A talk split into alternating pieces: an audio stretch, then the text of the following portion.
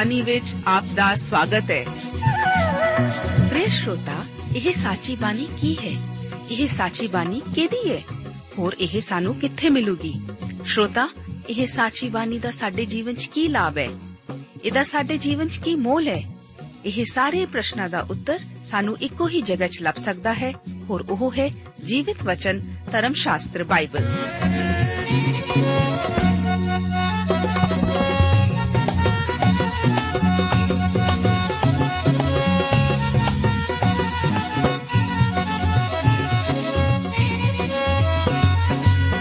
ਧਰਮ ਸ਼ਾਸਤਰ ਬਾਈਬਲ।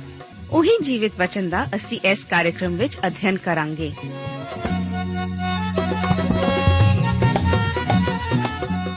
ਤੇ ਹੁਣ ਪਵਿੱਤਰ ਸ਼ਾਸਤਰ ਬਾਈਬਲ ਦਾ ਅਧਿਐਨ ਸ਼ੁਰੂ ਕਰਨ ਤੋਂ ਪਹਿਲਾਂ, ਆਈਏ ਅਸੀਂ ਆਪਣੇ ਮਨਾਂ ਨੂੰ ਤਿਆਰ ਕਰੀਏ ਇਸ ਭਜਨ ਦੁਆਰਾ।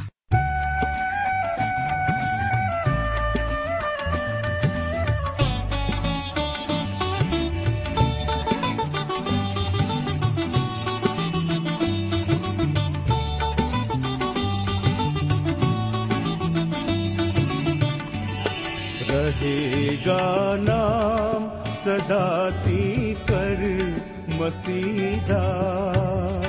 रहेगा नाम सदाती कर मसीदा। रहेगा जद तलक सूरज रहेगा। रहेगा जद तलक रहेगा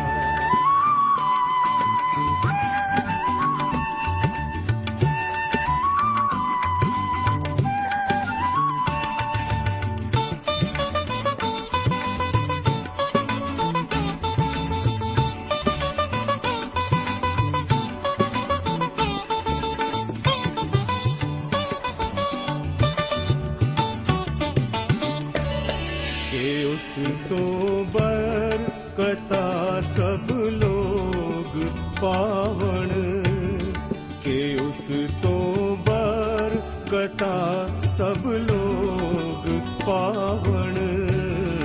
ਤੇ ਕੌਮਾ ਉਸ ਦੀਆਂ ਧੰਨਵਾਦ ਗਾਵਣ।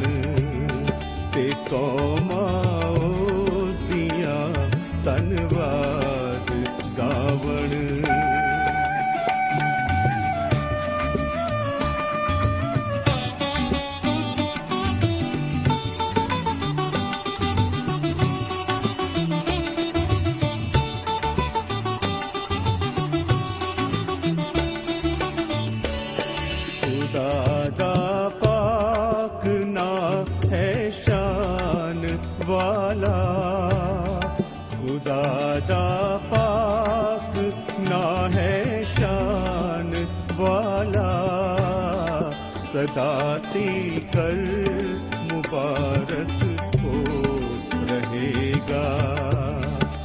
காட்டார்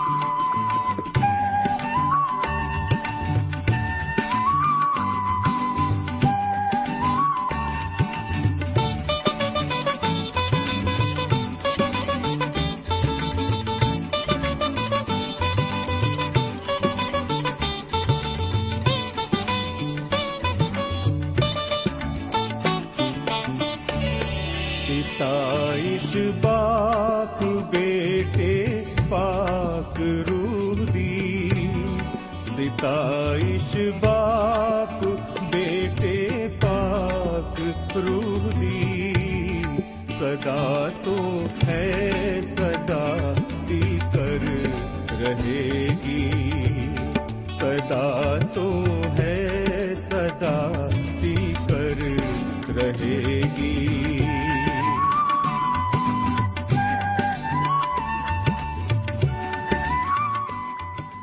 ਪਵਿੱਤਰ ਧਰਮ ਸ਼ਾਸਤਰ ਬਾਈਬਲ ਦੇ ਵਚਨ ਹਨ ਮੈਂ ਤੈਨੂੰ ਨਾਉ ਲੈ ਕੇ ਬੁਲਾਇਆ ਹੈ ਤੂੰ ਮੇਰਾ ਹੈ ਪਿਆਰੇ ਅਜ਼ੀਜ਼ੋ ਮੈਂ ਅੱਜ ਦੇ ਬਾਈਬਲ ਅਧਿਨ ਪ੍ਰੋਗਰਾਮ ਵਿੱਚ ਯੋਹੰਨਾ ਦੀ ਇੰਜੀਲ ਦੇ 10 ਅਧਿਆਏ ਅਤੇ ਉਸ ਦੀਆਂ 17 ਤੋਂ ਲੈ ਕੇ 42 ਆਇਤਾਂ ਤੱਕ ਅਧਿਐਨ ਕਰਨ ਲਈ ਆਪ ਦਾ ਸਵਾਗਤ ਕਰਦਾ ਹਾਂ। ਆਓ ਅੱਜ ਦੇ ਵਿਚਾਰ ਨੂੰ 17 ਅਤੇ 18 ਆਇਤ ਪੜ੍ਹ ਕੇ ਸ਼ੁਰੂ ਕਰਦੇ ਹਾਂ। ਪਿਤਾ, ਮੈਨੂੰ ਇਸ ਲਈ ਪਿਆਰ ਕਰਦਾ ਹੈ ਕਿ ਮੈਂ ਆਪਣੀ ਜਾਨ ਦਿੰਦਾ ਹਾਂ, ਤਾਂ ਜੋ ਉਹਨੂੰ ਫੇਰ ਲਵਾਂ। ਕੋਈ ਉਸ ਨੂੰ ਮੇਥੋਂ ਖੋਂਦਾ ਨਹੀਂ, ਪਰ ਮੈਂ ਆਪੇ ਉਸ ਨੂੰ ਦਿੰਦਾ ਹਾਂ। ਮੇਰਾ ਇਖਤਿਆਰ ਹੈ ਜੋ ਉਹਨੂੰ ਫੇਰ ਲਵਾਂ। ਇਹ ਹੁਕਮ ਮੈਂ ਆਪਣੇ ਪਿਤਾ ਕੋਲੋਂ ਪਾਇਆ ਹੈ। ਪਿਆਰੇ ਅਜ਼ੀਜ਼ੋ, ਉਹ ਕਹਿੰਦਾ ਹੈ, ਇਹ ਸਭ ਉਸ ਦੇ ਪਿਤਾ ਦੀ ਇੱਛਾ ਹੈ। ਪਿਤਾ ਉਸ ਨੂੰ ਪਿਆਰ ਕਰਦਾ ਹੈ, ਕਿਉਂਕਿ ਉਸ ਨੇ ਸਾਡੇ ਲਈ ਆਪਣੀ ਜਾਨ ਦਿੱਤੀ। ਸਾਡਾ ਵੀ ਇਹ ਫਰਜ਼ ਬਣਦਾ ਹੈ ਕਿ ਅਸੀਂ ਉਸ ਨੂੰ ਪਿਆਰ ਕਰੀਏ, ਕਿਉਂਕਿ ਉਸ ਨੇ ਆਪਣੀ ਜਾਨ ਸਾਡੇ ਲਈ ਦਿੱਤੀ। ਉਸ ਨੇ ਆਪਣੇ ਆਪ ਨੂੰ ਪਾਪਾਂ ਦੇ ਲਈ ਬਲੀ ਹੋ ਜਾਣ ਦਿੱਤਾ।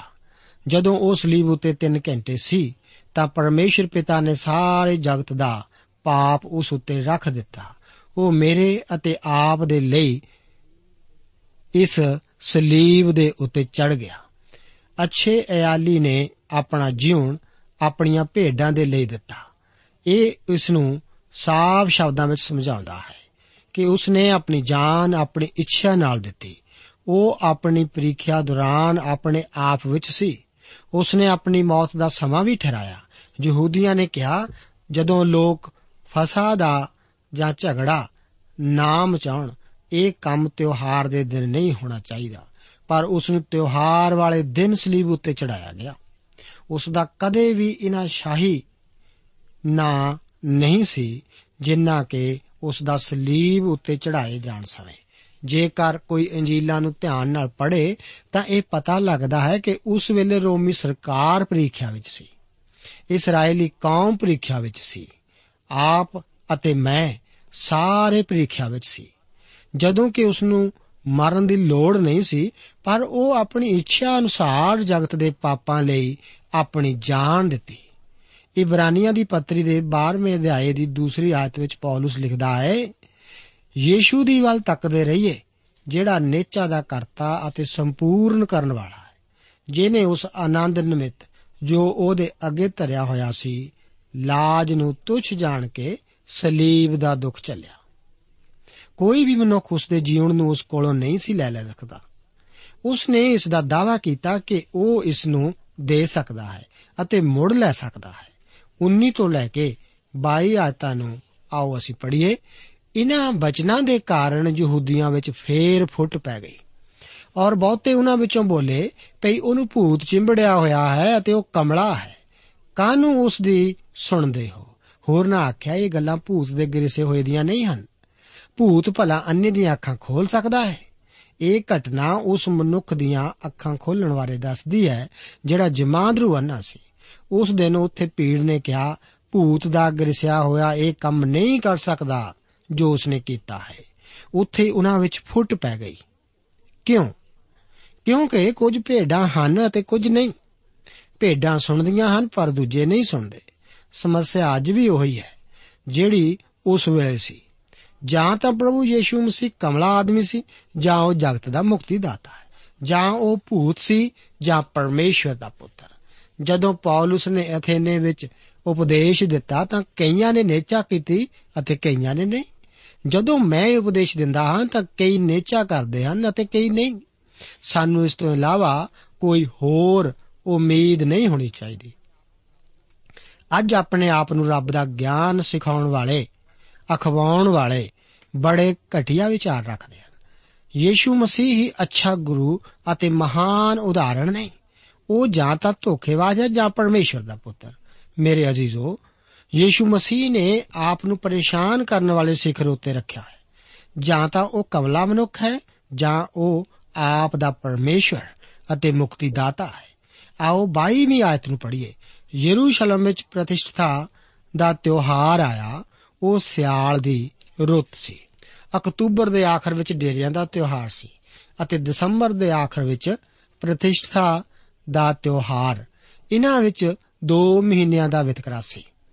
ਇਹ ਤਿਉਹਾਰ ਉਦੋਂ ਮਨਾਇਆ ਗਿਆ ਜਦੋਂ ਜੂਡਾਸ ਮੱਕਾਵੀਅਸ ਨੇ ਸੀਰੀਆ ਵਾਲੇ ਐਂਟੀਓਖਸ ਐਪੀਫੇਨਸ ਤੋਂ ਮੰਦਰ ਨੂੰ ਛੁਡਾਇਆ, ਜਿਸ ਨੇ ਇਸ ਨੂੰ ਨਾਪਾਕ ਕਰ ਦਿੱਤਾ ਸੀ। ਇਹ ਘਟਨਾ 167 ਈਸਵੀ ਪੂਰਵ ਵਾਪਰੀ ਅਤੇ ਸਾਡੇ ਪ੍ਰਭੂ ਦੇ ਦਿਨਾਂ ਤੱਕ ਮਨਾਈ ਜਾਂਦੀ ਸੀ। ਇਹ ਸਿਆਲ ਦੀ ਰੁੱਤ ਸੀ, ਯੀਸ਼ੂ ਰਾਜ ਦੇ ਵਿੱਚ ਸੀ ਅਤੇ ਇਸ ਯੋਹੰਨਾ ਦੀ ਇੰਜੀਲ ਵਿੱਚ ਇੱਥੋਂ ਲੈ ਕੇ ਉਹ ਆਪਣੇ ਲੋਕਾਂ ਨੂੰ ਉਪਦੇਸ਼ ਦੇਣਾ ਸ਼ੁਰੂ ਕਰਦਾ ਹੈ। ਉਹ ਹੁਣ ਕਿਸੇ ਹੋਰ ਸਦੇ ਤੇ ਨਹੀਂ ਜਾਵੇਗਾ। ਇਹ ਵਾਢੀ ਲਈ ਬਹੁਤ ਲੇਟ ਹੈ। ਪਰਮੇਸ਼ਰ ਦਾ ਲੇਲਾ ਹੁਣ ਜਗਤ ਦੇ ਪਾਪ ਲਈ ਸਲੀਬੀ ਮੌਤ ਦੀ ਤਿਆਰੀ ਕਰ ਰਿਹਾ ਹੈ। ਮੇਰੇ ਅਜ਼ੀਜ਼ੋ, ਮੈਂ ਆਪ ਨੂੰ ਦੱਸਣਾ ਚਾਹੁੰਦਾ ਹਾਂ ਕਿ ਤੁਸੀਂ ਆਪਣੇ ਆਪ ਨੂੰ ਇਸ ਤੋਂ ਦੂਰ ਰੱਖ ਸਕਦੇ ਹੋ। ਆਪ ਲਈ ਸਿਆਲ ਆ ਰਿਹਾ ਹੈ। ਇੱਕ ਅਜਿਹਾ ਦਿਨ ਆਵੇਗਾ ਜਦੋਂ ਤੁਸੀਂ ਸਾਖੀ ਦੇਣ ਦੇ ਕਾਬਲ ਨਹੀਂ ਰਹੋਗੇ ਜੇਕਰ ਤੁਸੀਂ ਉਸ ਲਈ ਕੁਝ ਕਰਨਾ ਚਾਹੁੰਦੇ ਹੋ ਤਾਂ ਚੰਗਾ ਹੈ, ਹੁਣੇ ਕਰੋ। ਜੇਕਰ ਅਜੇ ਤੱਕ ਤੁਸੀਂ ਸੱਚੇ ਦਿਲੋਂ ਪ੍ਰਭੂ ਯੀਸ਼ੂ ਮਸੀਹ ਨੂੰ ਆਪਣਾ ਮੁਕਤੀਦਾਤਾ ਨਹੀਂ ਮੰਨਿਆ ਹੈ, ਤਾਂ ਉਸ ਲਈ ਵੀ ਦੇਰ ਨਾ ਕਰੋ। ਸਿਆਲ ਇਸ ਲਈ ਵੀ ਆ ਸਕਦਾ ਹੈ। ਮੇਰੇ ਅਜ਼ੀਜ਼ੋ, ਨਹੀਂ ਤਾਂ ਅਜਿਹਾ ਸਮਾਂ ਆਉਂਦਾ ਹੈ ਜਦੋਂ ਕਿ ਆਪ ਲਈ ਅਜਿਹਾ ਕਰਨ ਲਈ ਬਹੁਤ ਦੇਰ ਹੋ ਚੁੱਕੀ ਹੋਵੇਗੀ। ਜਰਮਿਆ ਨਬੀ ਆਪਣੀ ਪੋਥੀ ਦੇ 8 ਅਧਿਆਏ ਦੀ 20 ਆਇਤ ਵਿੱਚ ਆਖਦਾ ਹੈ, ਫਸਲ ਲੰਘ ਗਈ ਅਤੇ ਗਰਮੀ ਮੁੱਕ ਗਈ, ਪਰ ਅਸੀਂ ਬਚਾਏ ਨਾ ਗਏ। ਆਓ ਇਸ ਅੰਜੀਲ ਦੀ 23 ਅਤੇ 24 ਆਇਤ ਨੂੰ ਪੜ੍ਹੀਏ। ਯੀਸ਼ੂ ਹੈਕਲ ਦੇ ਸੁਲੇਮਾਨ ਦੇ ਦਲਾਨ ਵਿੱਚ ਫਿਰਦਾ ਸੀ। ਇਸ ਲਈ ਯਹੂਦੀਆਂ ਨੇ ਉਸ ਦੇ ਦੁਆਲੇ ਇਕੱਠੇ ਹੋ ਕੇ ਉਸ ਨੂੰ ਆਖਿਆ, ਤੂੰ ਕਦ ਕੁ ਤਾਈਂ ਸਾਨੂੰ ਦੁਬਦਾ ਵਿੱਚ ਰੱਖੇਗਾ? ਜੋ ਤੂੰ ਮਸੀਹ ਹੈ, ਤਾਂ ਖੋਲ ਕੇ ਸਾਨੂੰ ਦੱਸ ਦੇ। ਉੱਥੇ ਇੱਕ ਵੱਡਾ ਦਲਾਨ ਸੀ, ਜਿਹੜਾ ਹੋਰ ਕੌਮਾਂ ਦੇ ਲੋਕਾਂ, ਜਿਹੜੇ ਇਸਰਾਇਲ ਤੋਂ ਬਾਹਰੋਂ ਆਏ ਸਨ, ਉਹਨਾਂ ਲਈ ਸੀ। ਸਾਡਾ ਪ੍ਰਭੂ ਹੈਕਲ ਵਿੱਚ ਨਹੀਂ ਜਾ ਰਿਹਾ ਸੀ। ਇਹ ਸਿਆਲ ਦੀ ਰੁੱਤ ਸੀ ਅਤੇ ਉਹ ਸੁਲੇਮਾਨ ਦੇ ਦਲਾਨ ਵਿੱਚ ਫਿਰਦਾ ਸੀ। ਯੀਸ਼ੂ ਨੇ ਆਪਣੀ ਪਛਾਣ ਬਿਲਕੁਲ ਸਾਫ਼ ਬਣਾਈ ਸੀ। ਜਿਨ੍ਹਾਂ ਨੇ ਉਸ ਉੱਤੇ ਨੇਚਾ ਕੀਤੀ, ਉਹ ਸਮਝ ਗਏ ਕਿ ਉਹ ਮਸੀਹ ਹੈ। ਚੇਤੇ ਕਰੋ ਅੰਦਰਿਆਸ ਆਪਣੇ ਭਰਾ ਨੂੰ ਯੋਹੰਨਾ ਵਿੱਚ ਇੱਕ ਅਧਿਆਏ ਅਤੇ ਉਸ ਦੀ 41 ਆਇਤ ਵਿੱਚ ਕਹਿੰਦਾ ਹੈ, ਅਸਾਂ ਮਸੀਹ ਨੂੰ ਲੱਭ ਲਿਆ ਹੈ। ਨਥਾਨੇਲ ਉਸ ਨੂੰ ਯੋਹੰਨਾ 1 ਅਧਿਆਏ 49 ਆਇਤ ਵਿੱਚ ਪਛਾਣਦਿਆਂ ਕਹਿੰਦਾ ਹੈ, ਸੁਆਮੀ ਜੀ, ਤੁਸੀਂ ਪਰਮੇਸ਼ਰ ਦੇ ਪੁੱਤਰ ਹੋ। ਤੁਸੀਂ ਇਸਰਾਇਲ ਦੇ ਪਾਤਸ਼ਾਹ ਹੋ।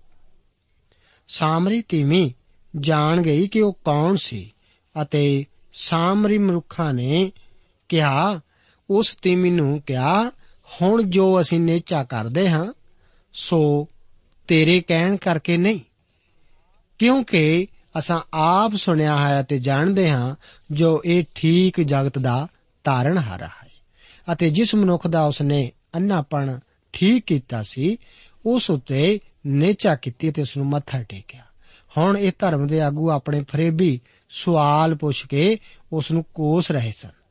ਇਸ ਤੋਂ ਇਹ ਲੱਗਦਾ ਹੈ ਜਿਵੇਂ ਉਹ ਇਸ ਉੱਤੇ ਲੋੜੀਂਦੀ ਜਾਣਕਾਰੀ ਨਾ ਦੇਣ ਦਾ ਦੋਸ਼ ਲਾ ਰਹੇ ਹੋਣ। ਜਦੋਂ ਕਿ ਇਹ ਉਹਨਾਂ ਦੇ ਨਾ ਜਾਣਨ ਦੀ ਇੱਛਾ ਸੀ ਕਿ ਪਰਮੇਸ਼ਵਰ ਨੇ ਉਸ ਨੂੰ ਉਹਨਾਂ ਉੱਤੇ ਪ੍ਰਗਟ ਕੀਤਾ।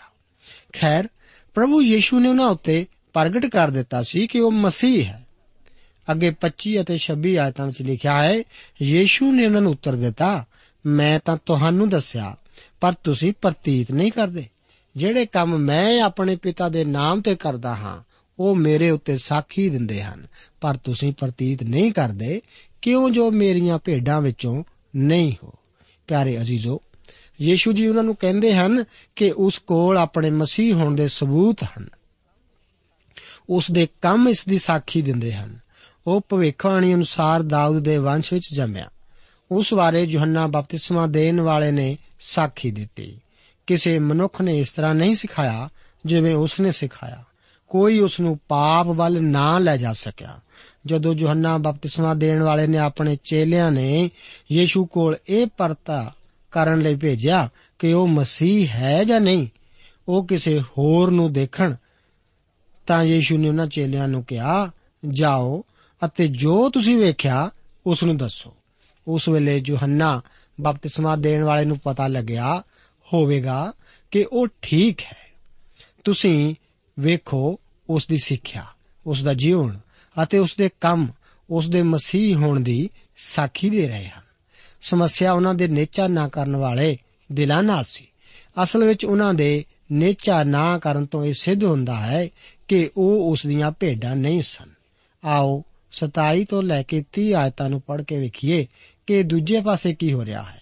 ਮੇਰੀਆਂ ਭੇਡਾਂ ਮੇਰੀ ਆਵਾਜ਼ ਸੁਣਦੀਆਂ ਹਨ ਔਰ ਮੈਂ ਉਹਨਾਂ ਨੂੰ ਸਿਆਣਦਾ ਹਾਂ ਅਤੇ ਉਹ ਮੇਰੇ ਮਗਰ ਲੱਗੀਆਂ ਆਉਂਦੀਆਂ ਹਨ। ਮੈਂ ਉਹਨਾਂ ਨੂੰ ਸਦੀਪਕ ਜੀਉਣ ਦਿੰਦਾ ਹਾਂ ਔਰ ਉਹਨਾਂ ਦਾ ਸਦੀਪ ਕਾਲ ਤੱਕ ਕਦੇ ਨਾਸ ਨਾ ਹੋਵੇਗਾ, ਨਾ ਕੋਈ ਉਹਨਾਂ ਨੂੰ ਮੇਰੇ ਹੱਥੋਂ ਖੋਹ ਲਵੇਗਾ। ਮੇਰਾ ਪਿਤਾ ਜਿਨੇ ਮੈਨੂੰ ਉਹ ਦਿੱਤੀਆਂ ਹਨ, ਸਭਨਾਂ ਤੋਂ ਵੱਡਾ ਹੈ ਅਤੇ ਕੋਈ ਪਿਤਾ ਦੇ ਹੱਥੋਂ ਉਹਨਾਂ ਨੂੰ ਖੋ ਨਹੀਂ ਸਕਦਾ, ਮੈਂ ਔਰ ਪਿਤਾ ਇੱਕੋ ਹਾਂ। ਉਸ ਦੀਆਂ ਭੇਡਾਂ ਉਸ ਦੀ ਆਵਾਜ਼ ਸੁਣਦੀਆਂ ਹਨ ਅਤੇ ਉਹ ਉਸ ਦੇ ਮਗਰ ਲੱਗੀਆਂ ਜਾਂਦੀਆਂ ਹਨ। ਭੇਡਾਂ ਉੱਤੇ ਅਧਿਕਾਰ ਜਤਾਉਣ ਦਾ ਕਾਰਨ ਆਗਿਆਕਾਰਤਾ ਹੈ। ਤੁਸੀਂ ਜਾਣਨਾ ਚਾਹੁੰਦੇ ਹੋ ਕਿ ਕੀ ਕੋਈ ਬਚਿਆ ਹੋਇਆ ਹੈ ਜਾਂ ਨਹੀਂ? ਤਾਂ ਵੇਖੋ ਕਿ ਉਹ ਮਸੀਹ ਦਾ ਆਗਿਆਕਾਰੀ ਹੈ ਜਾਂ ਨਹੀਂ। ਸਾਡੇ ਕੰਨ ਉਸ ਦੀ ਆਵਾਜ਼ ਸੁਣਨ ਲਈ ਖੁੱਲੇ ਹੋਣੇ ਚਾਹੀਦੇ ਹਨ। ਕਹਾਵਤਾਂ ਦੀ ਪੋਥੀ ਦੇ 20 ਅਧਿਆਏ ਦੀ 12 ਆਇਤ ਵਿੱਚ ਲਿਖਿਆ ਹੈ, ਕੰਨ ਜਿਹੜਾ ਸੁਣਦਾ ਅਤੇ ਅੱਖ ਜਿਹੜੀ ਵੇਖਦੀ ਹੈ, ਦੋਹਾਂ ਨੂੰ ਹੀ ਯਹੋਵਾ ਨੇ ਬਣਾਇਆ ਹੈ। ਮੈਂ ਉਹਨਾਂ ਨੂੰ ਸਿਆਣਦਾ ਹਾਂ। ਮੈਨੂੰ ਖੁਸ਼ੀ ਹੈ ਕਿ ਕੋਈ ਮੈਨੂੰ ਸਿਆਣਦਾ, ਕਿ ਕੋਈ ਤੁਹਾਡੇ ਨਾਲ ਅਜਿਹਾ ਨਹੀਂ। ਮੈਨੂੰ ਕਈ ਵਾਰ ਗਲਤ ਸਮਝਿਆ ਗਿਆ ਅਤੇ ਮੈਨੂੰ ਸਮਝਾਉਣਾ ਪਿਆ। ਖੈਰ, ਉਸ ਨੂੰ ਕੋਈ ਗੱਲ ਸਮਝਾਉਣ ਦੀ ਲੋੜ ਨਹੀਂ। ਉਹ ਮੇਰੀ ਬਹਾਨੇਬਾਜ਼ੀ ਨੂੰ ਜਾਣਦਾ ਹੈ। ਉਹ ਜਾਣਦਾ ਹੈ ਕਦੋਂ ਮੈਂ ਗਲਤ ਮੁੱਦੇ ਉੱਤੇ ਬੈਠਾ ਹਾਂ। ਉਹ ਮੈਨੂੰ ਸਿਆਣਦਾ ਹੈ। ਉਹ ਮੇਰੇ ਮਗਰ ਲੱਗੀਆਂ ਆਉਂਦੀਆਂ ਹਨ। ਮੈਂ ਵਿਸ਼ਵਾਸੀ ਦੀ ਆਤਮਿਕ ਸੁਰੱਖਿਆ ਵਿੱਚ ਅਤੇ ਵਿਖਾਵੇ ਦੇ ਵਿਸ਼ਵਾਸੀ ਦੀ ਸੁਰੱਖਿਆ ਵਿੱਚ ਵਿਸ਼ਵਾਸ ਕਰਦਾ ਉਹ ਮੇਰੇ ਮਗਰ ਲੱਗੀਆਂ ਆਉਂਦੀਆਂ ਹਨ। ਵੇਖੋ ਕਿੰਨਾ ਸਧਾਰਨ ਵਚਨ ਹੈ। ਜੇਕਰ ਅਯਾਲੀ ਆਪਣੀਆਂ ਭੇਡਾਂ ਨੂੰ ਆਵਾਜ਼ ਦੇ ਕੇ ਪਹਾੜੀ ਵੱਲ ਵਧਦਾ ਹੈ, ਤਾਂ ਭੇਡਾਂ ਦੇ ਵਾੜੇ ਵਿੱਚ 500 ਭੇਡਾਂ ਵਿੱਚੋਂ 100 ਬਾਹਰ ਆਉਂਦੀਆਂ ਹਨ ਅਤੇ ਮਗਰ ਲੱਗਦੀਆਂ ਹਨ। ਇਸ ਉੱਤੇ ਮੈਂ ਸਿੱਟੇ ਵਜੋਂ ਇਹ ਕਹਾਂਗਾ ਕਿ ਉਹ 100 ਭੇਡਾਂ ਉਸ ਦੀਆਂ ਹਨ ਅਤੇ ਦੂਜੀਆਂ 400 ਭੇਡਾਂ ਉਸ ਦੀਆਂ ਨਹੀਂ ਹਨ। ਮੈਂ ਉਹਨਾਂ ਨੂੰ ਸਦੀਪਕ ਜੀਵਨ ਦਿੰਦਾ ਹਾਂ ਔਰ ਉਹਨਾਂ ਦਾ ਸਦੀਪ ਕਾਲ ਤੀਕ ਕਦੇ ਨਾਸ ਨਾ ਹੋਵੇਗਾ। ਪਿਆਰੇ ਅਜ਼ੀਜ਼ੋ, ਜਦੋਂ ਉਹ ਉਹਨਾਂ ਨੂੰ ਸਦੀਪਕ ਜੀਵਨ ਦਿੰਦਾ ਹੈ, ਤਾਂ ਇਹ ਸਾਫ਼ ਜ਼ਾਹਿਰ ਹੁੰਦਾ ਹੈ ਕਿ ਇਹ ਉਹਨਾਂ ਦਾ ਨਾ ਕਮਾਇਆ ਅਤੇ ਨਾ ਇਸ ਲਈ ਮਿਹਨਤ ਕੀਤੀ ਹੁੰਦੀ ਹੈ। ਉਹ ਇਹ ਉਹਨਾਂ ਨੂੰ ਦਿੰਦਾ ਹੈ। ਧਿਆਨ ਰੱਖੋ ਇਹ ਸਦੀਪਕ ਜੀਵਨ ਹੈ। ਇਹ ਸਦਾ ਤੀਕਰ ਹੈ। ਜੇਕਰ ਇਹ ਹਫ਼ਤੇ ਵਿੱਚ ਜਾਂ ਸਾਲ ਵਿੱਚ ਜਾਂ ਜਦੋਂ ਤੱਕ ਪਾਪ ਨਹੀਂ ਕੀਤਾ ਹੀ ਹੈ, ਤਾਂ ਇਹ ਸਦੀਪਕ ਜੀਵਨ ਨਹੀਂ ਹੈ। ਉਹ ਅਸਲ ਵਿੱਚ ਉਸ ਦੀਆਂ ਭੇਡਾਂ ਨਹੀਂ, ਜੇਕਰ ਜੀਵਨ ਸਦੀਪ ਕਾਲ ਤੱਕ ਨਹੀਂ। ਹੋ ਸਕਦਾ ਹੈ ਭੇਡਾਂ ਖਤਰੇ ਵਿੱਚ ਹੋਣ, ਪਰ ਅਯਾਲੀ ਉਹਨਾਂ ਨੂੰ ਬਚਾਉਂਦਾ ਹੈ। ਉਹ ਸ਼ਾਇਦ ਇੱਧਰ ਉੱਧਰ ਭਟਕ ਜਾਣ, ਪਰ ਉਹ ਉਹਨਾਂ ਨੂੰ ਇਕੱਠਾ ਕਰਦਾ ਹੈ। ਉਹ ਕਦੇ ਨਾਸ ਨਹੀਂ ਹੋਣਗੀਆਂ। ਮੇਰੇ ਅਜ਼ੀਜ਼ੋ, ਤੁਸੀਂ ਸ਼ਾਇਦ ਕਿ ਇਹ ਸਵਾਲ ਕਰੋ, ਸ਼ਾਇਦ ਉਹ ਧਰਮ ਛੱਡ ਦੇਵੇ। ਹਾਂ। ਕੀ ਉਹ ਨਾਸ਼ ਹੋਣਗੀਆਂ? ਨਹੀਂ। ਹੋ ਸਕਦਾ ਹੈ ਕਿ ਭੇਡ ਗੰਦਗੀ ਵਿੱਚ ਵੜ ਜਾਵੇ, ਪਰ ਅਜਿਹੀ ਕੋਈ ਭੇਡ ਗੰਦਗੀ ਵਿੱਚ ਨਹੀਂ ਜਿਹੜੀ ਗੰਦਗੀ ਵਿੱਚ ਹੀ ਰਹਿੰਦੀ ਹੋਵੇ। ਭੇਡ ਗੰਦੀ ਚੀਜ਼ ਨਾਲ ਨਹੀਂ ਰਹਿੰਦੀ। ਭੇਡ ਭੇਡ ਹੈ। ਕੋਈ ਵੀ ਮਨੁੱਖ ਉਸ ਭੇਡ ਨੂੰ ਉਸ ਦੇ ਮੁਕਤੀ ਦਾਤੇ ਦੇ ਹੱਥੋਂ ਨਹੀਂ ਖੋ ਸਕਦਾ। ਕੋਈ ਵੈਰੀ, ਕੋਈ ਮਨੁੱਖ, ਕੋਈ ਵੀ ਇਸ ਸ੍ਰਿਸ਼ਟੀ ਦੀ ਚੀਜ਼ ਉਹਨਾਂ ਨੂੰ ਉਸ ਦੇ ਹੱਥੋਂ ਨਹੀਂ ਖੋ ਸਕਦੀ। ਵੇਖੋ ਕਿੰਨੀ ਅਨੋਖੀ ਗੱਲ ਹੈ। ਇੱਕ ਵਾਰ ਮੇਰੇ ਨਾਲ ਇੱਕ ਵਿਅਕਤੀ ਵੈਸਣ ਲਗਾ ਕਿ ਅਸੀਂ ਉਸ ਦੇ ਹੱਥਾਂ ਵਿੱਚੋਂ ਨਿਕਲ ਸਕਦੇ ਹਾਂ ਕਿਉਂਕਿ ਸਾਡੇ ਵਿੱਚ ਆਜ਼ਾਦ ਇੱਛਾ ਹੈ। ਇਸ ਹਿੱਸੇ ਨੂੰ ਧਿਆਨ ਨਾਲ ਪੜੋ ਕਹਿ ਰਿਹਾ ਹੈ ਨਾ ਕੋਈ ਉਹਨਾਂ ਨੂੰ ਮੇਰੇ ਹੱਥੋਂ ਖੋ ਲਵੇਗਾ। ਉਹ ਇਆਲੀ ਹੈ, ਉਹ ਪਰਮੇਸ਼ਵਰ ਹੈ। ਜੇਕਰ ਤੁਸੀਂ ਸੋਚਦੇ ਹੋ ਕਿ ਤੁਸੀਂ ਨੱਸ ਸਕਦੇ ਹੋ, ਤਾਂ ਪਿਤਾ ਆਪਣੇ ਸੱਜਾ ਹੱਥ ਆਪ ਉੱਪਰ ਰੱਖੇਗਾ ਅਤੇ ਤੁਸੀਂ ਸਾਰਾ ਨਸਣਾ ਭੁੱਲ ਜਾਓਗੇ। ਅਜ਼ੀਜ਼ੋ, ਉਸਨੇ ਤੁਹਾਨੂੰ ਭਾਲਿਆ ਹੈ। ਤੁਸੀਂ ਨਹੀਂ ਭੱਜ ਸਕਦੇ। ਦੋਵੇਂ ਹੱਥ ਪਰਮੇਸ਼ਵਰ ਦੇ ਹੱਥ ਹਨ। ਕੋਈ ਭੇਡ ਨੂੰ ਉਸ ਦੇ ਹੱਥ ਵਿੱਚੋਂ ਨਹੀਂ ਖੋ ਸਕਦਾ। ਕਈ ਵਰੇ ਪਹਿਲਾਂ ਮੈਨੂੰ ਇੱਕ ਪਸ਼ੂਸ਼ਾਲਾ ਦੇ ਪ੍ਰਧਾਨ ਨੇ ਭੇਡਾਂ ਬਾਰੇ ਦੱਸਿਆ। ਉਸਨੇ ਦੱਸਿਆ ਕਿ ਉਸ ਕੋਲ 2000 ਭੇਡਾਂ ਹਨ ਅਤੇ ਹਰ ਵੇਲੇ ਕੋਈ ਉਹਨਾਂ ਦੀ ਨਿਗਰਾਨੀ ਕਰਨ ਲਈ ਚਾਹੀਦਾ ਹੈ। ਜੇਕਰ ਦੋ ਛੋਟੀਆਂ ਭੇਡਾਂ ਪਹਾੜੀ ਉੱਤੇ ਬਾਕੀ ਭੇਡਾਂ ਤੋਂ ਅੱਧਾ ਕੁਮੀਲ ਦੂਰ ਚਲੀਆਂ ਜਾਣ, ਤਾਂ ਉਹ ਗਵਾਚ ਜਾਂਦੀਆਂ ਹਨ। ਉਹ ਆਪਣੇ ਆਪ ਵਾਪਸ ਨਹੀਂ ਪਰਤ ਸਕਦੀਆਂ ਜਾਂ ਉਹ ਆਪਣਾ ਰਾਹ ਆਪ ਨਹੀਂ ਲੱਭ ਸਕਦੀਆਂ। ਉਹਨਾਂ ਦੇ ਬਚੇ ਰਹਿਣ ਦਾ ਇੱਕੋ ਇੱਕ ਇਹੋ ਗੱਲ ਹੈ ਕਿ ਇਆਲੀ ਉੱਥੇ ਰਹੇ। ਜੇਕਰ ਉਹਨਾਂ ਦੋਨਾਂ ਵਿੱਚੋਂ ਇੱਕ ਨੂੰ ਬਗਿਆੜ ਖਾ ਜਾਵੇ ਤਾਂ ਦੂਸਰੀ ਸੋਚੋਗੇ ਕਿ ਦੂਜਾ ਸੋਚੇਗਾ ਕਿ ਇਸ ਨੇ ਮੇਰੇ ਭਰਾ ਨੂੰ ਖਾ ਲਿਆ ਹੈ, ਇਸ ਕਾਰਨ ਮੈਨੂੰ ਵਾਪਸ ਪਰਤਣਾ ਚਾਹੀਦਾ ਹੈ। ਨਹੀਂ, ਉਹ ਅਜਿਹਾ ਨਹੀਂ ਕਰ ਸਕਦਾ, ਕਿਉਂਕਿ ਉਹ ਨਹੀਂ ਜਾਣਦਾ ਕਿੱਥੇ ਜਾਣਾ ਹੈ। ਉਹ ਸਿਵਾਏ ਚੀਖਣ ਦੇ ਅਤੇ ਇੱਧਰ-ਉੱਧਰ ਭੱਜਣ ਦੇ ਕੁਝ ਨਹੀਂ ਕਰ ਸਕਦਾ। ਭੇਡ ਮੂਰਖ ਹੈ। ਨਾ ਭੇਡ ਆਪਣੇ ਆਪ ਨੂੰ ਬਚਾਉਣਾ ਜਾਣਦੀ ਹੈ ਅਤੇ ਨਾ ਹੀ ਉਹ ਆਪਣੇ ਦੁਸ਼ਮਣ ਕੋਲੋਂ ਭੱਜ ਸਕਦੀ ਹੈ। ਜੇਕਰ ਕੋਈ ਭੇਡ ਸੁਰੱਖਿਅਤ ਹੈ, ਤਾਂ ਉਹ ਉਸ ਦੇ ਚਲਾਕ ਹੋਣ ਜਾਂ ਚੁਸਤ ਹੋਣ ਕਾਰਨ ਨਹੀਂ। ਇਹ ਇਸ ਲਈ ਕਿ ਉਸ ਕੋਲ ਅੱਛਾ ਅਯਾਲੀ ਹੈ। ਉਸ ਕੋਲ ਇੱਕ ਅੱਛਾ ਚਰਵਾਹਾ ਹੈ। ਅਜ਼ੀਜ਼ੋ, ਜਦੋਂ ਮੈਂ ਕਿਹਾ ਕਿ ਉਹ ਮੈਨੂੰ ਸਦੀਪਕ ਜੀਵਨ ਦਿੰਦਾ ਹੈ, ਮੈਂ ਕਦੇ ਨਾਸ ਨਾ ਹੋਵਾਂਗਾ। ਤਾਂ ਤੁਸੀਂ ਹੋ ਸਕਦਾ ਹੈ ਮੇਰੇ ਨਾਲ ਵਹਿਸ ਕਰੋ। ਨਹੀਂ ਮੇਰੇ ਅਜ਼ੀਜ਼ੋ, ਮੈਂ ਇਹ ਆਪਣੇ ਆਧਾਰ ਤੇ ਨਹੀਂ ਕਹਿ ਰਿਹਾ। ਮੈਂ ਆਪਣੇ ਇਆਲੀ ਦੇ ਲਈ ਵਹਿਸ ਰਿਹਾ ਹਾਂ। ਮੇਰੇ ਕੋਲ ਅਨੋਖਾ ਇਆਲੀ ਹੈ। ਉਹ ਆਪਣੀ ਕਿਸੇ ਭੇਡ ਨੂੰ ਗਵਾਚਣ ਨਹੀਂ ਦਿੰਦਾ। ਜੇਕਰ ਉਹ 100 ਨਾਲ ਤੁਰਦਾ ਹੈ, ਤਾਂ ਆਖਰ ਵਿੱਚ ਉਸ ਕੋਲ 99 ਨਹੀਂ ਹੁੰਦੀਆਂ। ਜੇਕਰ ਇੱਕ ਗਵਾਚ ਜਾਵੇ, ਉਹ ਜਾ ਕੇ ਉਸ ਨੂੰ ਲੱਭਦਾ ਹੈ। ਕੋਈ ਵੀ ਗਵਾਚ ਨਹੀਂ ਸਕਦੀ। ਫਿਰ ਉਹ ਦਾਵਾ ਕਰਦਾ ਹੈ, ਮੈਂ ਔਰ ਪਿਤਾ ਇੱਕੋ ਹਨ। ਉਹ ਪਰਮੇਸ਼ਰ ਹੋਣ ਦਾ ਦਾਵਾ ਕਰਦਾ ਹੈ। ਆਓ ਅਗੇ 31 ਤੋਂ ਲੈ ਕੇ 33 ਆਇਤਾਂ ਨੂੰ ਪੜ੍ਹਦੇ ਹਾਂ। ਲਿਖਿਆ ਹੈ, ਯਹੂਦੀਆਂ ਨੇ ਫੇਰ ਪੱਥਰ ਚੁੱਕੇ ਜੋ ਉਹਨੂੰ ਪਥਰਾ ਕਰ ਯੀਸ਼ੂ ਨੇ ਅੱਗੇ ਉਹਨਾਂ ਨੂੰ ਆਖਿਆ, ਮੈਂ ਪਿਤਾ ਦੀ ਵੱਲੋਂ ਅਨੇਕ ਚੰਗੇ ਕੰਮ ਵਿਖਾਏ। ਉਹਨਾਂ ਵਿੱਚੋਂ ਕਿਹੜੇ ਕੰਮ ਦੇ ਬਦਲੇ ਤੁਸੀਂ ਮੈਨੂੰ ਪਥਰਾ ਕਰਦੇ ਹੋ? ਯਹੂਦੀਆਂ ਨੇ ਉਹਨੂੰ ਉੱਤਰ ਦਿੱਤਾ ਕਿ ਅਸੀਂ ਤੈਨੂੰ ਚੰਗੇ ਕੰਮ ਪਿੱਛੇ ਪਥਰਾ ਨਹੀਂ ਕਰਦੇ, ਪਰ ਕੁਫਰ ਪਿੱਛੇ ਅਤੇ ਇਸ ਲਈ ਜੋ ਤੂੰ ਮਨੁੱਖ ਹੋ ਕੇ ਆਪਣੇ ਆਪ ਨੂੰ ਪਰਮੇਸ਼ਰ ਬਣਾਉਂਦਾ ਉਸ ਦਿਨ ਉੱਥੇ ਇਹ ਇੱਕ ਗੱਲ ਪੱਕੀ ਸੀ ਕਿ ਉਸਨੇ ਆਪਣੇ ਆਪ ਨੂੰ ਪਰਮੇਸ਼ਰ ਬਣਾਉਂਦਾ ਸੀ। ਉਸਨੇ ਇਹਨਾਂ ਗੱਲਾਂ ਦਾ ਪ੍ਰਮਾਣ ਦਿੱਤਾ। ਉੱਥੇ ਕੋਈ ਰਾਹ ਨਹੀਂ ਸੀ ਕਿ ਉਹ ਉਸ ਦੀਆਂ ਕਰਾਮਾਤਾਂ ਤੋਂ ਇਨਕਾਰ ਕਰਦੇ। ਉਸਨੇ ਸੈਕੜਿਆਂ ਨੂੰ ਚੰਗੇ ਕੀਤਾ ਅਤੇ ਕੋਈ ਇਹਨਾਂ ਤੋਂ ਇਨਕਾਰ ਨਹੀਂ ਸੀ ਕਰ ਸਕਦਾ। ਉਸਨੇ ਉਸ ਦੇ ਕੁਫਰ ਦਾ ਵਿਰੋਧ ਕੀਤਾ। ਉਸਨੇ ਉਸ ਨੂੰ ਆਪਣੇ ਆਪ ਨੂੰ ਪਰਮੇਸ਼ਰ ਕਹਾਉਣ ਦਾ ਵਿਰੋਧ ਕੀਤਾ। ਅਤੇ ਤੁਸੀਂ ਜਾਣਦੇ ਹੋ, ਉਹ ਕਰ ਰਿਹਾ ਸੀ, ਜੋ ਵੀ ਕਰ ਰਿਹਾ ਸੀ, ਠੀਕ ਹੀ ਕਰ ਰਿਹਾ ਸੀ। ਅੱਗੇ 34 ਤੋਂ ਲੈ ਕੇ 38 ਆਇਤਾਂ ਦੇ ਵਚਨ ਹਨ, ਯੀਸ਼ੂ ਨੇ ਉਹਨਾਂ ਨੂੰ ਉੱਤਰ ਦਿੱਤਾ ਕਿ ਤੁਹਾਡੀ ਸ਼ਰਾ ਵਿੱਚ ਇਹ ਨਹੀਂ ਲਿਖਿਆ ਹੋਇਆ ਕਿ ਮੈਂ ਆਖਿਆ, ਤੁਸੀਂ ਦੇਵਤੇ ਹੋ। ਜੇਕਰ ਉਸਨੇ ਉਹਨਾਂ ਨੂੰ ਦੇਵਤੇ ਆਖਿਆ, ਜਿਨ੍ਹਾਂ ਦੇ ਕੋਲ ਪਰਮੇਸ਼ਰ ਦੀ ਬਾਣੀ ਆਈ ਅਤੇ ਲਿਖਤ ਖੰਡਨ ਨਹੀਂ ਹੋ ਸਕਦੀ, ਤਾਂ ਜਿਹਨੂੰ ਪਿਤਾ ਨੇ ਪਵਿੱਤਰ ਕਰਕੇ ਜਗਤ ਵਿੱਚ ਘੱਲਿਆ, ਕੀ ਤੁਸੀਂ ਉਹਨੂੰ ਇਹ ਆਖਦੇ ਹੋ, ਭਈ ਤੂੰ ਕੁਫਰ ਵਖਦਾ ਹੈ? ਇਸ ਲਈ ਜੋ ਮੈਂ ਕਿਹਾ ਸੀ ਕਿ ਮੈਂ ਪਰਮੇਸ਼ਰ ਦਾ ਪੁੱਤਰ ਹਾਂ। ਜੋ ਮੈਂ ਆਪਣੇ ਪਿਤਾ ਜਿਹੇ ਕੰਮ ਨਹੀਂ ਕਰਦਾ, ਤਾਂ ਮੇਰੀ ਪ੍ਰਤੀਤ ਨਾ ਕਰੋ। ਪਰ ਜੇ ਮੈਂ ਕਰਦਾ ਹਾਂ, ਤਾਂ ਭਾਵੇਂ ਮੇਰੀ ਪ੍ਰਤੀਤ ਨਾ ਕਰੋ, ਤਦ ਵੀ ਉਹਨਾਂ ਕੰਮਾਂ ਦੀ ਪ੍ਰਤੀਤ ਕਰੋ। ਤਾਂ ਤੁਸੀਂ ਜਾਣੋ ਅਤੇ ਸਮਝੋ ਜੋ ਪਿਤਾ ਮੇਰੇ ਵਿੱਚ ਅਤੇ ਮੈਂ ਪਿਤਾ ਦੇ ਵਿੱਚ ਹਾਂ। ਉਹਨਾਂ ਦਾ ਇਲਜ਼ਾਮ ਇਹ ਸੀ ਕਿ ਉਹ ਮਨੁੱਖ ਹੁੰਦਿਆਂ ਹੋਇਆਂ ਆਪਣੇ ਆਪ ਨੂੰ ਪਰਮੇਸ਼ਵਰ ਦੱਸਦਾ ਸੀ। ਉਹ ਉਹਨਾਂ ਨੂੰ ਜ਼ਬੂਰ 82 ਅਤੇ ਉਸ ਦੀ 6 ਆਇਤ ਵਿੱਚ ਦੱਸਦਾ ਹੈ, ਮੈਂ ਆਖਿਆ, ਤੁਸੀਂ ਦੇਵਤੇ ਹੋ ਅਤੇ ਤੁਸੀਂ ਸਭੇ ਆਤਮਹਾਨ ਦੇ ਪੁੱਤਰ ਹੋ। ਮਨੁੱਖਾਂ ਨੂੰ ਪਰਮੇਸ਼ਰ ਦੇ ਦੇਵਤੇ ਦੱਸਿਆ ਹੈ। ਉਹ ਯੀਸ਼ੂ ਤੁਲਨਾ ਤੋਂ ਬਾਹਰ ਹੈ, ਕਿਉਂਕਿ ਉਹ ਮਨੁੱਖ ਹੈ, ਜਿਹਨੂੰ ਪਿਤਾ ਨੇ ਪਵਿੱਤਰ ਕਰਕੇ ਜਗਤ ਵਿੱਚ ਕੱਲਿਆ। ਉਹ ਜਗਤ ਦੇ ਹਰ ਮਨੁੱਖ ਨਾਲੋਂ ਅਲੱਗ ਹੈ। ਉਹ ਪਿਤਾ ਦੇ ਵਿੱਚ ਅਤੇ ਪਿਤਾ ਉਸ ਦੇ ਵਿੱਚ ਹੈ। ਆਓ ਇਸ ਅਧਿਆਏ ਦੀਆਂ ਆਖਰੀ 39 ਤੋਂ ਲੈ ਕੇ 42 ਆਇਤਾਂ ਨੂੰ ਪੜ੍ਹੀਏ। ਉਹ ਫੇਰ ਉਸ ਦੇ ਫੜਨ ਦੇ ਮਗਰ ਲੱਗੇ, ਪਰ ਉਹ ਉਹਨਾਂ ਦੇ ਉੱਤੋਂ ਨਿਕਲ ਗਿਆ।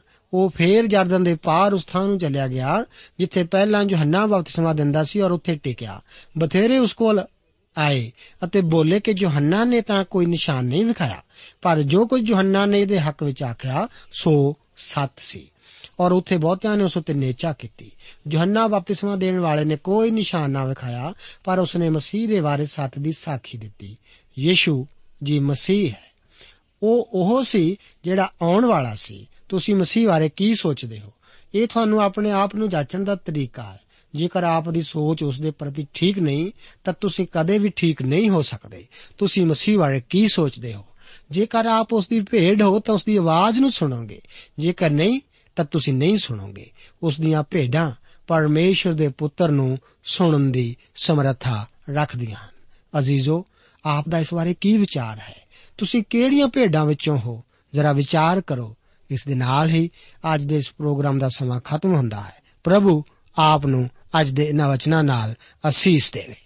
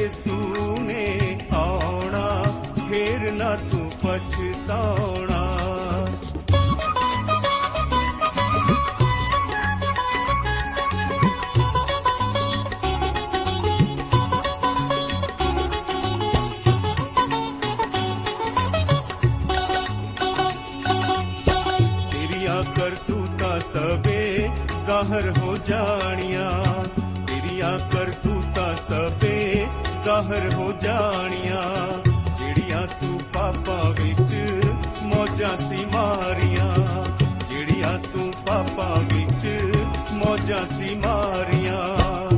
ਤੇਰਾ ਲੇਖਾ ਯਿਸੂ ਨੇ ਲੈ ਲੈਣਾ, ਫੇਰ ਨਾ ਤੂੰ ਪਛਤਾਉਣਾ। ਤੇਰਾ ਲੇਖਾ ਯਿਸੂ ਨੇ ਲੈ ਲੈਣਾ, ਫੇਰ ਨਾ ਤੂੰ ਪਛਤਾਉਣਾ। ਤੋਬਾ ਕਰ ਲੈ ਯਿਸੂ ਨੇ ਆਉਣਾ, ਫੇਰ ਨਾ ਤੂੰ ਪਛਤਾਉਣਾ।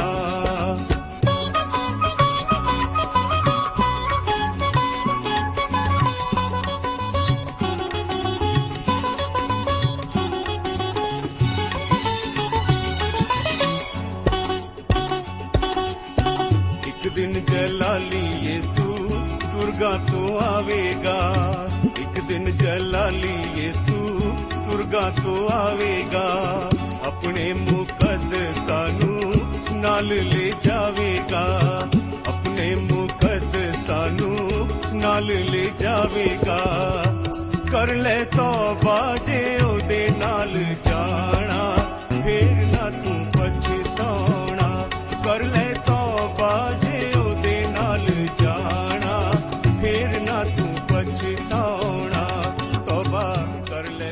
ਦੋਸਤੋ ਸਾਨੂੰ ਉਮੀਦ ਹੈ ਕਿ ਇਹ ਕਾਰਜਕ੍ਰਮ ਤੁਹਾਨੂੰ ਪਸੰਦ ਆਇਆ ਹੋਵੇਗਾ ਤੇ ਇਹ ਕਾਰਜਕ੍ਰਮ ਸੁਣ ਕੇ ਤੁਹਾਨੂੰ ਬਰਕਤਾਂ ਮਿਲੀਆਂ ਹੋਣਗੀਆਂ। ਜੇ ਤੁਸੀਂ ਇਹ ਕਾਰਜਕ੍ਰਮ ਦੇ ਬਾਰੇ ਕੁਝ ਪੁੱਛਣਾ ਚਾਹੁੰਦੇ ਹੋ, ਤੇ ਸਾਨੂੰ ਇਸ ਪਤੇ ਤੇ ਲਿਖੋ। Program Sachi Bani, post box number 1715 sector 36 Chandigarh 160036 ਪਤਾ ਇੱਕ ਵਾਰ ਫੇਰ ਸੁਣ ਲਓ program Sachi Bani post box number 1715 sector 36 Chandigarh 160036 ਸਾਡਾ ਈਮੇਲ ਪਤਾ ਹੈ punjabi ttb at twr.in ਪਤਾ ਇੱਕ ਵਾਰ ਫੇਰ ਸੁਣ ਲਓ punjabi ttb at twr.in ਹੁਣ ਸਾਡੇ ਪ੍ਰੋਗਰਾਮ ਦਾ ਸਮੇਂ ਸਮਾਪਤ ਹੁੰਦਾ ਹੈ। ਉਮੀਦ ਹੈ ਅਗਲੇ ਪ੍ਰੋਗਰਾਮ ਵਿੱਚ ਤੁਹਾਡੇ ਨਾਲ ਫੇਰ ਪੇਂਟ ਹੋਏਗੀ। ਰੱਬ ਤੁਹਾਨੂੰ ਬਰਕਤ ਦੇ।